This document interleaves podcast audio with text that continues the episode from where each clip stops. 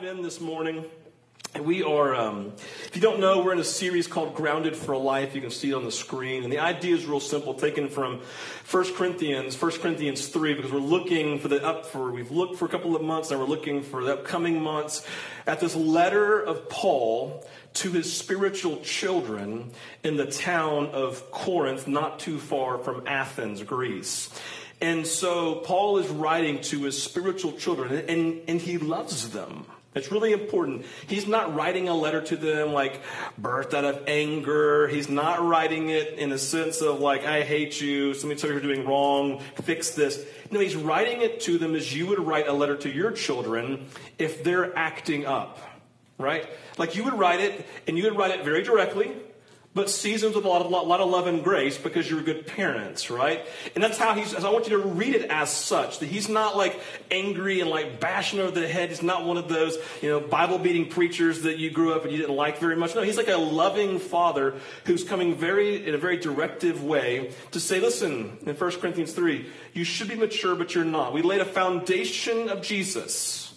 We laid a foundation of Jesus, and the building that you're building, it's just, it's not on the foundation of Jesus. You're not building a foundation that's keeping in line with Jesus, and so you're immature in your faith. And I really have a, a desire, an expectation, and a belief that, that maturity and depth with Christ is what's available to you.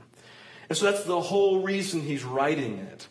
And so we looked last week, and, and Paul said, All right, there's this foundation of Jesus, and and he comes along and says, You need to grow in maturity. Then he comes and he says, All right, my being, this was last week. You need to hear this because it's a foundation for this week. He said, All right, you should be mature. So let me say this. I want to tell you in verse, in verse 1 of chapter 4, my whole being, every part of who I am, is wrapped up in being a servant and a steward of God. Like he woke up every day this is really important. So many Christians wrestle with their calling and their purpose in life. And to be completely honest with you, I think it is a it is an exaggerated, it's an exaggerated theme in the kingdom of God, the people of God. People like, I just don't know what my calling is. I'm like, it's really clear. Chapter 4, verse 1. You were called to be a servant of God in all that you do, and you're called to be a steward of God in every relationship that you're in. End of story. There's no need to go read lots of books about purposes and calling in life. It's real simple. You're to be a servant of God and a steward of God. So, you know what a servant is? A servant says, they wake up and say, You are the Lord, you are the master, and I will do what you want me to do today. And a steward is a person who is responsible for everything entrusted to them. So let's say Brian right here. Brian is super hyper responsible. I'm talking, we actually talked about this in our discipleship group this week. I, if something went wrong in my life, I would call Brian because I know Brian's responsible. So I go to Brian and say, I'm leaving for a year. And I need Brian, I need you to be a, I need you to be responsible for my house. You have to feed my cat and change his litter box every day, okay? I need you to take care of my lawn. And Brian, as a good steward who's now responsible for what's been entrusted to him, takes care of my house as if it belongs to him. That's a steward. And so what Paul gets at is saying, listen, I'm a steward, I'm responsible for those who have been entrusted to me, aka every child of God in Philippi, every child of God in Colossae, every child of God in Ephesus, every child of God, what am I forgetting? Somebody tell me, Philippi, Corinth, Corinth, in Rome, all these letters that he wrote, and specifically here in Corinth, right? He's saying, I am responsible for those that God has entrusted to me because they are my spiritual children. Do you see that? And so he's coming to say, My purpose and my calling, my entire life, in the midst of everything that, outside, that I do, is defined as being a servant of God and a steward of the things that God's given me responsibility in. So this is really, really important because the part I want to say as we kind of dive into this is that Paul then comes and says, Therefore, be imitators of me. If I am your spiritual father, if ultimately I am responsible for you and I want you to grow into maturity, then just simply imitate me as I imitate Christ, and you will become like Jesus. It's a beautiful thing. And so Paul comes says and says, This is my job to be your to be to serve God, be a steward, and you can imitate me. And here's what I want to say as we dive in this morning. When Paul writes this, this is, this is the important part. As Paul writes this, his expectation is very simple and clear. I want you to imitate me because I expect you to be like me. I expect you to have your life defined in all that you're doing as being a servant of God and a steward of God and be responsible for every person in your life who's been entrusted to you. And therefore, the same expectation would spill over into us who are reading the letter today. It's not just that we're reading something in history. Paul says this was the expectation of myself. It is my expectation of what maturity looks like in your life. And therefore, this is an eternal message that then spills over to us today who are disciples because the picture in this would be Paul was here. We're going to read it in a second. Paul is here. He modeled it for Timothy. He then sent Timothy, who modeled it for those in Corinth. They would then model it for those who were in their life. And you send it all the way down to the last couple of thousand years to now here. So all of us should have, should have in some spiritual lineage, someone back over here around the Paul age that we could then look to and say, okay, they all imitated, which led to me. So my lineage goes back to Paul. The imitation piece and the expectation of Paul is that the Corinthians would live in this life of, of imitating Paul so that others can imitate them, so in time we become those who imitate them so that we can have those who imitate us. The ultimate piece is this your life, and hear this, your life is so important to Jesus and to every single one around you. You can't separate the two. I said this in the first service. The hyper individualism that, that defines the church, like focus on self, even individual calling and individual purpose. Do you know when that was birthed in the church? about the time of the Enlightenment, where the church took this, this focus on the individual and made their focus on the individual, and therefore liberal Christianity was created. See, ultimately, it's not about the individual, it's about the people of God. It's about us becoming servants and stewards, and not about us living for ourselves. And so, Paul's coming in this moment saying, It's not about you. It's not about you that ultimately it's about your life being important to Jesus and to everyone else around you. And that's the place of maturity according to Paul. So this, this, this week, I, I, this actually last Sunday at 545, I received an email from Daniel Cox. A lot of you know Daniel Cox in our church. If you don't, you know Barry and Kathy. You can raise your hands real quick. Barry is the quarterback coach of the state champion Altoona football team, right? come, on. Barry. So anyway, so you get to, this is who they are. Now, Daniel just graduated from, yes, I don't know what you said, but wait a minute, whatever. So, so but Daniel just graduated from Georgia State. He got a degree, a, double, a double major, a double major in, in, in, business and in marketing. And he just took his, his first grown up job, right, working for this group called Power Home Remodeling Group, doing their outbound marketing. I don't know what that means, but basically he said, I'll just give a little blurb. He said, if you know anybody who needs some renovation on their home, please have them call me. So there's Daniel's blurb, okay? But he wrote me last week. He said, we're in this series at our church we're in this series at our church, and it says this. It says, at my church, we're doing a series on cast members and the cast members in a person's movie, okay? The um, cast members. This entails talking about influential people in your life. I wanted to thank you for being such a huge influence on me in high school and my decisions during my first year of college. Steve, thank you so much for your guidance and constant support as you hold one of the key roles in my movie so far. Now, I tell you that you know me. It's not, I'm not saying, look at me, I'm awesome, guys. That's not why I'm telling you the story. I read that Randall and I love Daniel. We both do.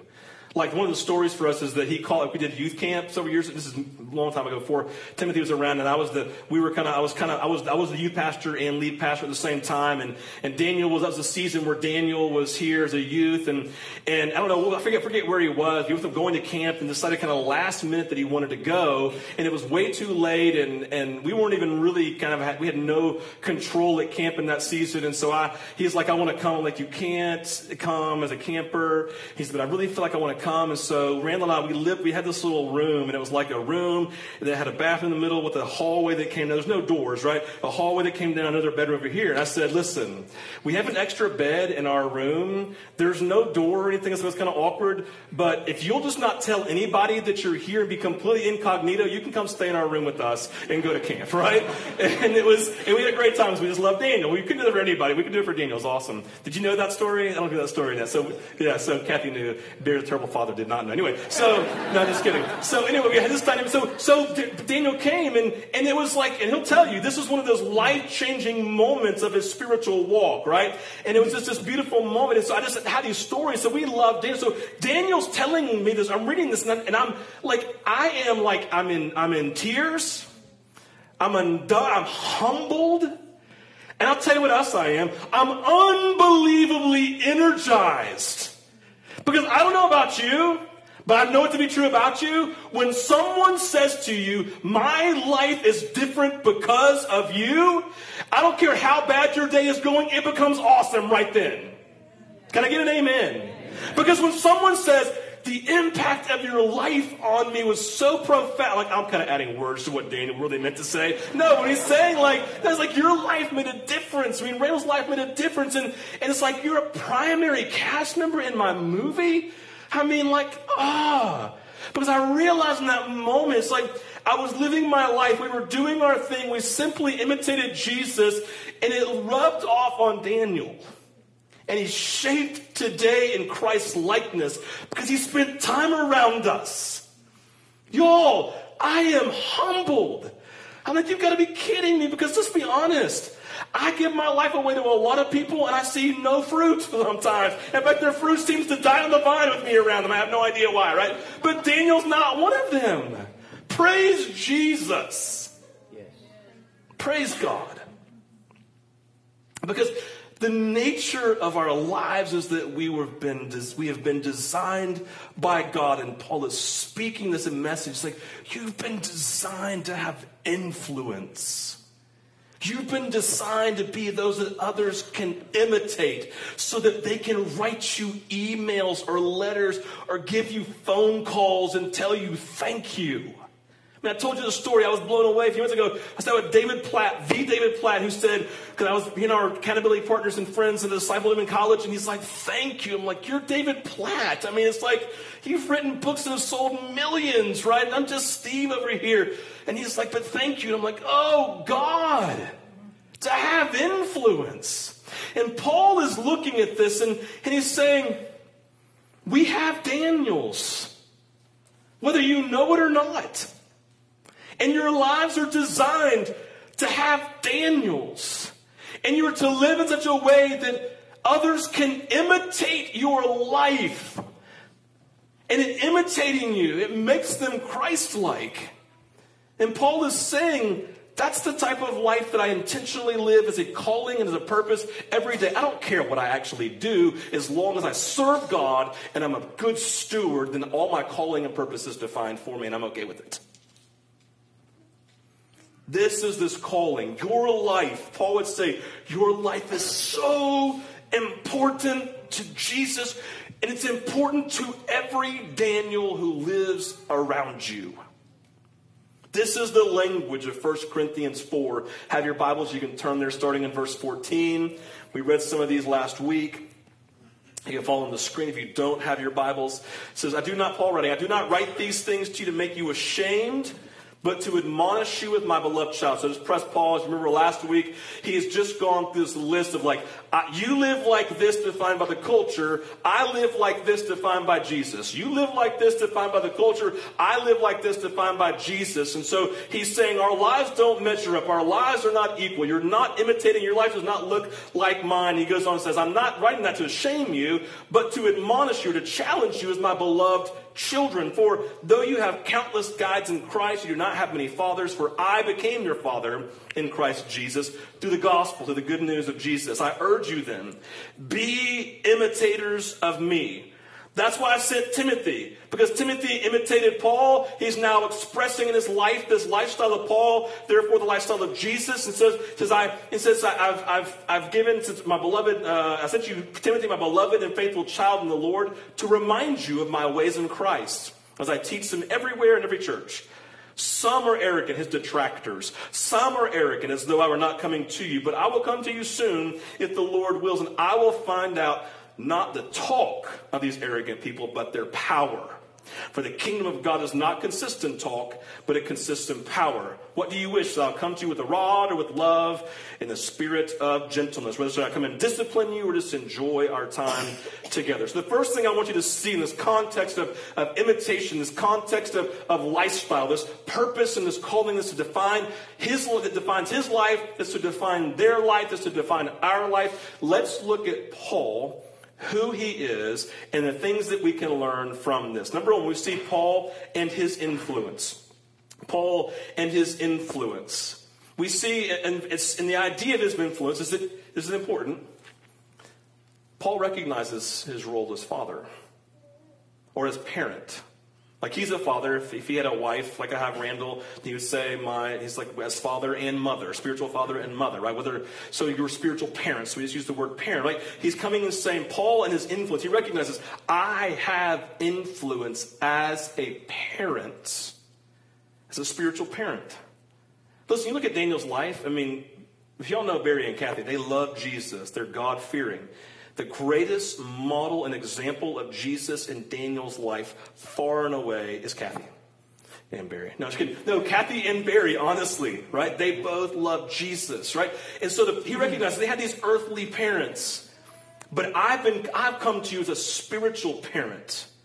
And so the idea is he recognizes, I own this place in your life and my influence as a spiritual parent, I own that. Like, that's a really important word. Please hear that. I recognize my influence as your spiritual parent, and I own it.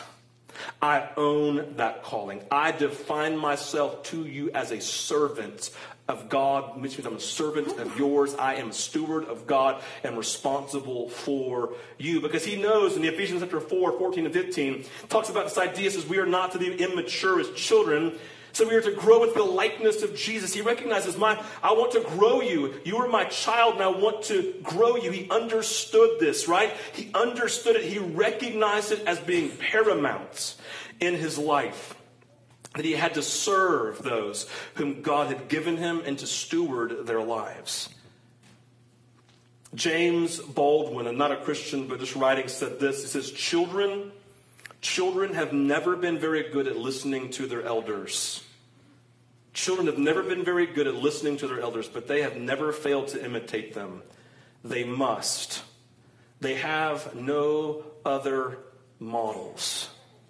I mean, it's so funny. We have Caden who's living with us right now, and she never really prayed before. And I ran told you that story about sitting down and praying with her. And so she Randall begins to pray, and all of a sudden, man, she starts praying like Jesus. She starts praying like Randall. You pray with Kate, and she sounds like Randall. It was so funny. Last night we had um, Jeff and Sherry Maddock, you know, our missionaries in Lexington. They were driving through, and, and so we had a meeting last night we had to go to, and so Sherry put Caden down, and, and it was so fun. They got down, and, and, and Caden's like, You going to pray? And she's like, Yes, I'm going to pray. And so they began to pray, and, and at the very end of her prayer, Sherry goes, Amen.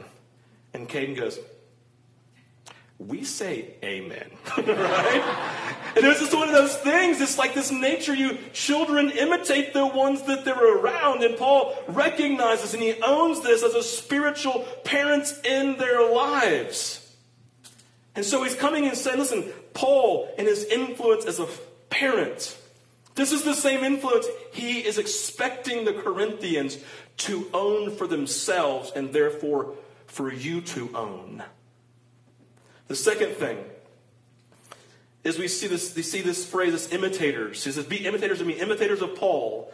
Imitators of Paul in verse 16 and 17. He says, I urge you then, verse 16, in light of this, I urge you then, be imitators of me. That's why I sent Timothy, my beloved and faithful child in the Lord, to remind you of my ways in Christ as I teach them everywhere in every church. He's basically saying, listen, I have modeled this for Timothy. He's going to come and model it for you so that you can then embrace it and then model and model it for others. Be imitators. This thing, this is important. You may not know this. This theme for Paul of imitation is through almost every single one of his letters or his epistles. We see it in First, Second Thessalonians. We see it. We see it in First, Second Corinthians. We see it in Ephesians. We see it in Philippians. We, in the New Testament, without Paul, we see it in the writing. The, whoever wrote Hebrews, and we see it in First John. This language of imitating a person of influence in your life. It is noble and it's expected.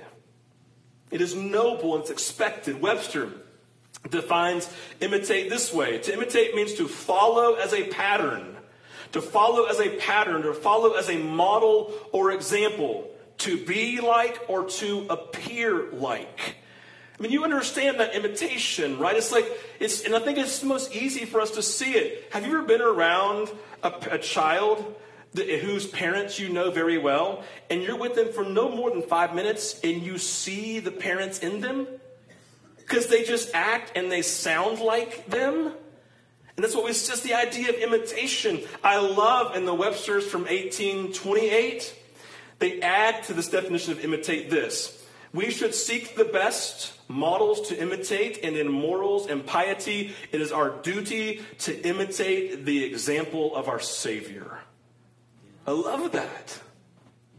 Webster literally defining this word imitate in the context of us following and being like Christ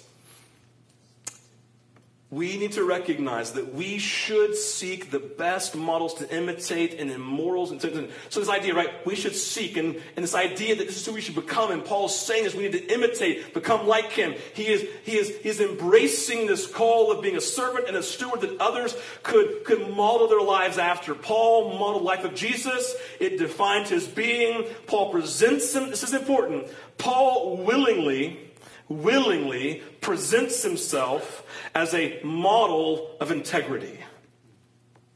Do you see that? Paul says, imitate me because my life is a life of integrity. What's integrity? It's an undivided life, a life, a life which goes only one direction. Do you see that in integrity? It's a life that only goes one direction. That in that we live and saying, it's like I'm living for Jesus 9 to 5 to 501, Jesus on the shelf, and I'm going to do whatever I want to do. I'll never forget when I was a freshman and no sophomore in college at Young Harris.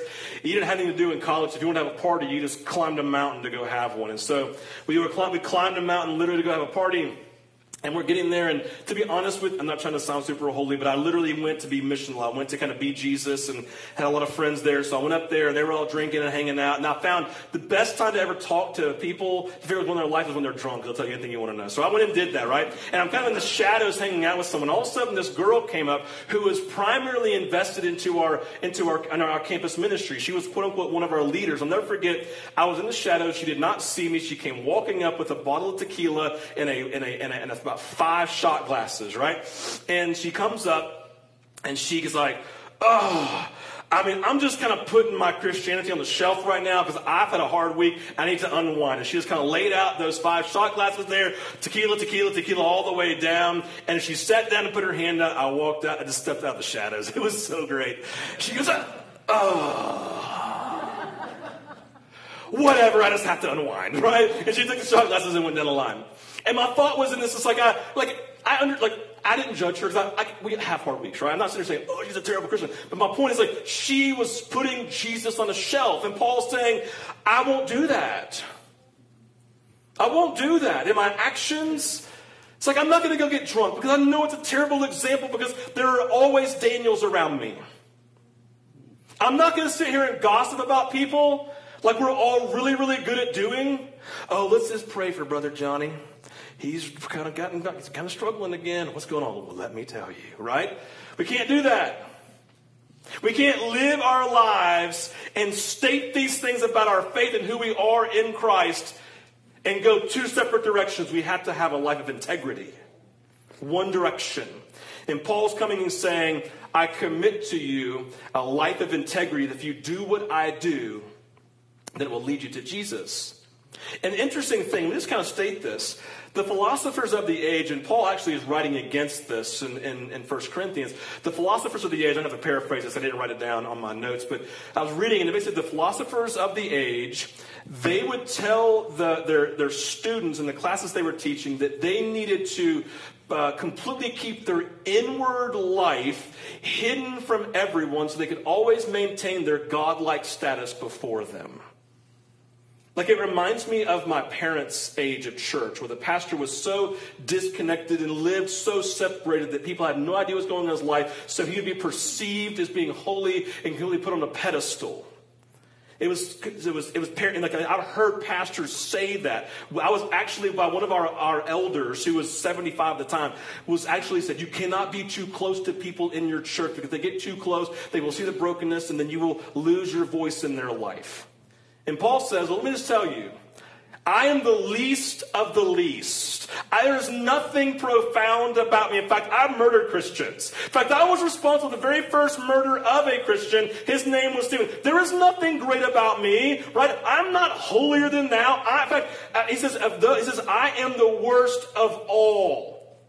I guess he basically, see, I am a human being with all of my frailties, all of my insecurities, all of my sin. I'm not perfect. Listen, when you read the story of Paul and it was at Barnabas and they had their great division over John Mark, do you remember that in Scripture?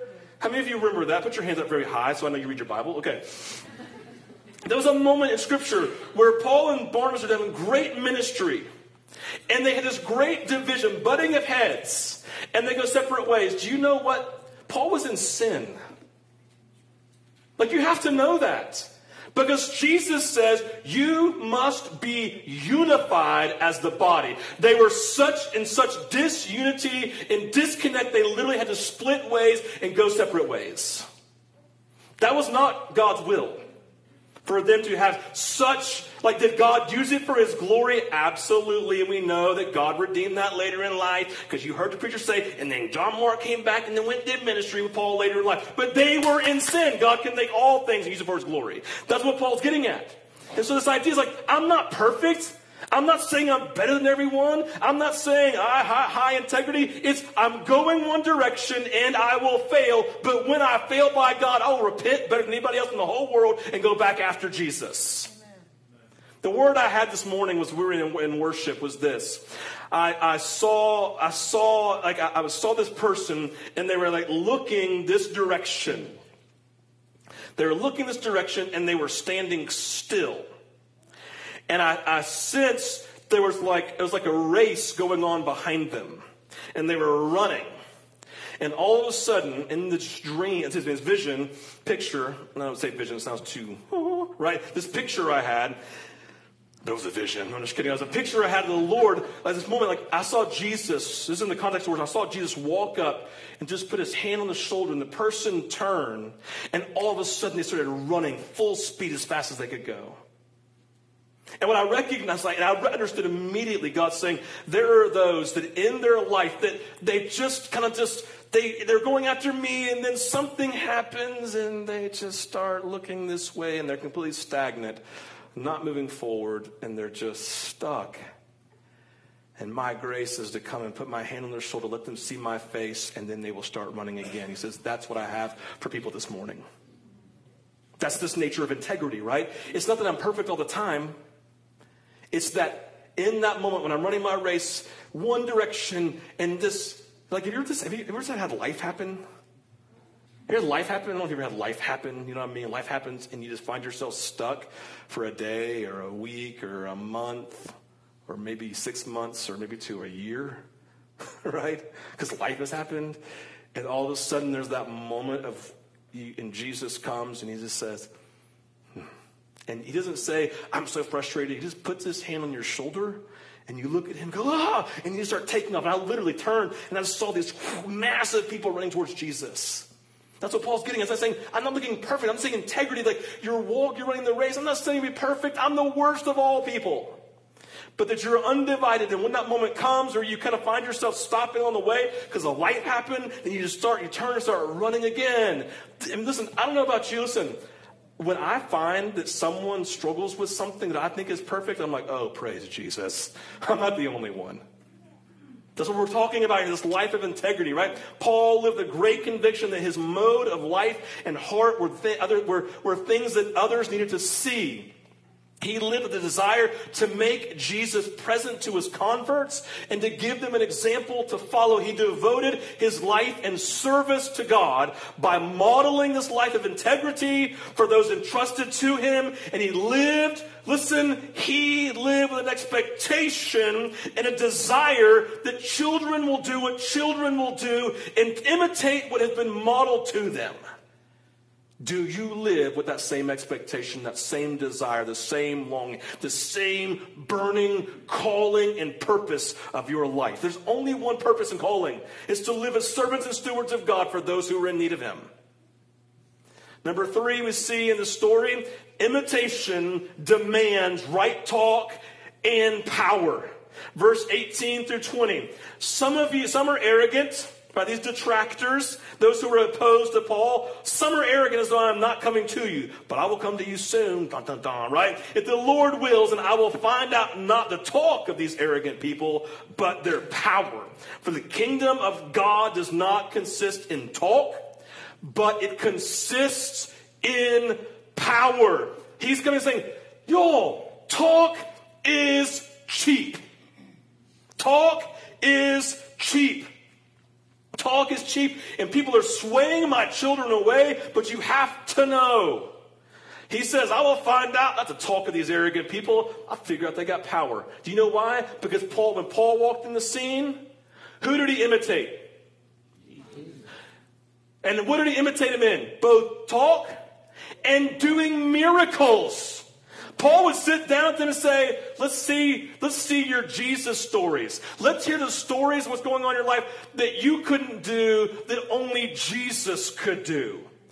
Bring it. And I got my I got my stories. In fact, most of these guys know my stories. They could tell my stories. Let's see what you, are you just talk or do you have power, miraculous, the things of God defining your life also? Because by God's grace, I imitated Jesus, and in imitating Jesus, he did miracles. So in imitating him, I do them also. Do you have any power defining you, or are you literally just just full of hot air? Because I don't have time for hot air. I have time for Jesus and the power and the movement of his spirit. He's coming in the moment, right? Life of Paul, beautiful. Paul is looking for right speech and right actions, right theology of mind and right theology of activity. You see, in their life, he's looking and saying, guys, when you Imitate me. Your life will look like me, and people will see it and recognize you're not just words, but you are action. Remember, the greatest thing that we see in the life of Jesus, I think it's in Luke 4, beginning of Luke 4, maybe Luke 3, I can't remember, so apologize. But he basically he says, says that he was teaching, it says, he teaches, listen, he teaches as one who has authority unlike everybody else who was full of words, but there was something about authority and action behind his words that set Jesus apart. This is Paul. He's saying to the Corinthians, it should also be you, and therefore should be everyone else. We should be those who the life and the words of Jesus and his actions are defining us.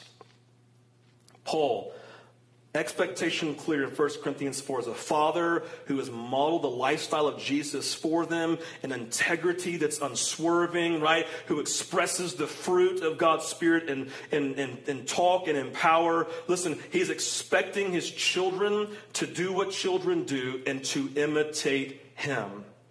The reason for Paul will be clear to them. He wants them to imitate him so that others could imitate them. Because I believe Paul would say to them very clearly, Your life is so important to Jesus and all the Daniels who live around you. And do you live every day with that defining? Listen, it's not just your children who live inside of your home. I, we, we, we model Jesus and imitate Christ for our children the best that we can.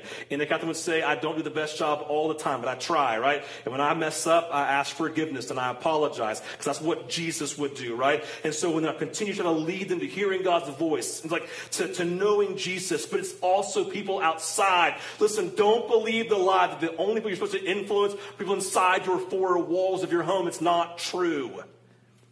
It's them and everyone else you come into contact with who is in need of Jesus. Amen. Listen, uh, so kind of an epiphany for me even this morning when I was preaching, and it kind of came out in the first service, and it was under the guidance of the Holy Spirit, the first one, so hopefully it is here too. But it's like I sat there and I thought about like this move, like imitation. It's really easy to talk like Jesus. I mean, just go read your Bible and say what he says. It's really easy, right? But the idea of like working in these the, the, the miracles and working in the things of Jesus. And so what Paul gets at is this. This is a beautiful piece. Do you recognize that practice leads to being? Like as you just imitate someone and do what they they do all of a sudden grasps into you and becomes who you are?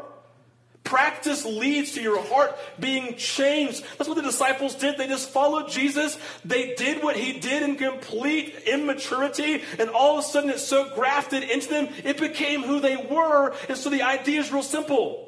If you want to begin to see the power, listen, the power of God released into your life as an imitation of Jesus and an imitation of Paul, just start imitating him. Like the struggle for people is that they go into their daily life and never think about hearing God for somebody. Imitate Jesus and start listening for them. Just Listen, stop praying for the miracles to be done in your life and just start doing them. I mean, literally, it's, it's, it's, honestly as simple as that. Something, oh, Jesus, if you would just do this. Instead of say, Jesus, I'm going to imitate you today. I'm going to start listening to, for you, for every single person that I talk to. He's like, thank you, finally stepping out in faith. right? Thank you for finally listening. Thank you for caring just to listen. Listen, you can say, oh, God, I just want to pray for healing, and God, just move. He says, well, just pray for people for healing. Like, don't make it too, like, don't make it like, oh, I gotta figure out all the right steps and, oh my gosh, what do I do? Just start praying for healing. You see miracles happen? Then just start, this imitate Jesus when he was around people and start praying for people. John Wimber, I'll never forget, my favorite story, one of my, one of my favorite stories of his. He really was encouraged by saying this, this nature of healing. So I just started praying for every single person who came along who was in need of healing wasn't like he tried to figure things out. Didn't go read 16 books on healing. Didn't like try to figure out like certain hand motions and what do I do and like do I like how I say Jesus? You know, he just said. So I just started praying for people. He said every single person I prayed for for one single year for 355 days was not healed but I was going to still in. He said, at that moment, I like faith, I was just being faithful to God. And so in that moment, at 300, day three, 366, I laid hands on the sixth person. Almost every single person I prayed for from that moment on was healed. Listen, all I'm, listen, you hear what I'm saying. You need to continue to grow. But Jesus just said, go out. They didn't have everything. They, like, listen, they had the Spirit of God. You have the Spirit of God. They didn't know what they were doing. In fact, they were still arguing about who was the greatest among them. Even after Jesus had literally just broken bread in the Lord's Supper, they were still in sin, still in arrogance, still in pride. They were not perfectly holy. And he's just saying, but go anyway, because I'm with you. Imitate. And as you practice, you grow in your knowledge. This is what happens. This is what Paul's saying. Imitate me. Imitate me because your life is so important to Jesus and to every Daniel and everyone around you. This is what it means to be grounded for life. This is what it means when Paul says, imitate me. Do what I do, both in talk and in action. Just begin believing God saying, and it's as simple as this. The only thing I would say as you go is you have to go in humility. Jesus, I'm going to pray for healing today. I'm going to listen for your voice, not because I'm great, but because you're great. And I humble myself before you, God. As I listen, I speak because you love them. As I lay hands on the sick, I pray because you love them. And I don't want them to see me, I want them to see Jesus. That's what I'm asking for. We imitate Paul. Now, in this moment, the question we begin to ask ourselves all right, so there's no condemnation in this. It's just this awakening to a place of maturity, of imitating Paul, imitating Jesus, so we can move into Christ's likeness because we have, we have our lives defined, whether we know it or not. Our calling and purpose is all the same to be great servants of God and stewards. So it's going to define my life for everyone that I'm around because my life has unbelievable influence and I am supposed to live a life that others can imitate. So the question is, Number one, are you doing that? Number two, do you know who the Daniels are in your life? Or are you so focused on self that you live every day judging everything by how it affects you versus living your life seeing how everyone's being affected and impacted by the world around them? Who are in need of what you have. Jesus wants us to live with our eyes focused on Him and focused on others. Imitating Paul as servants and stewards because we are, whether you know it or not, responsible as parents of every single person that comes into our life. And as such, we have to own that and ask Jesus to help us because when I hear that, I go, oh, crap. And he goes, That's exactly what you should respond as because you recognize in that moment you actually need me. And when you need me, you look at me. And when you look at me, you are changed by me. But you are all of a sudden now you have your, your eyes focused on the woman, the ones you need to imitate so you can become like because you know you imitate the ones you look at. And we have to look at Jesus nonstop so that we can be changed into his likeness, so we can imitate him, so others have Jesus to imitate in us. Let's pray. Father, you are good. We thank you for your presence. Father, we rest this morning in your goodness. We rest in your power. We rest in your calling in our life. We rest in the fact that we're able to imitate you, not because of our own abilities, but because of the abilities of the Holy Spirit inside of us. That we're able to be like Christ because of the cross and because of his resurrection and because of Pentecost, of you sending the Spirit into our lives. And so, Father, we, we come this morning and, and to say, Jesus, as Paul says, imitate me. We want to help us. Help us to imitate you. Help us to know you, Jesus. Help us to be like you. I pray that you would place in our lives others that we could imitate so that we can be the Daniels, also receiving and learning and growing. And I do pray this morning, Jesus, just out of your mercy and out of your kindness, would you simply all of a sudden just turn our eyes, like put your hand on our shoulder,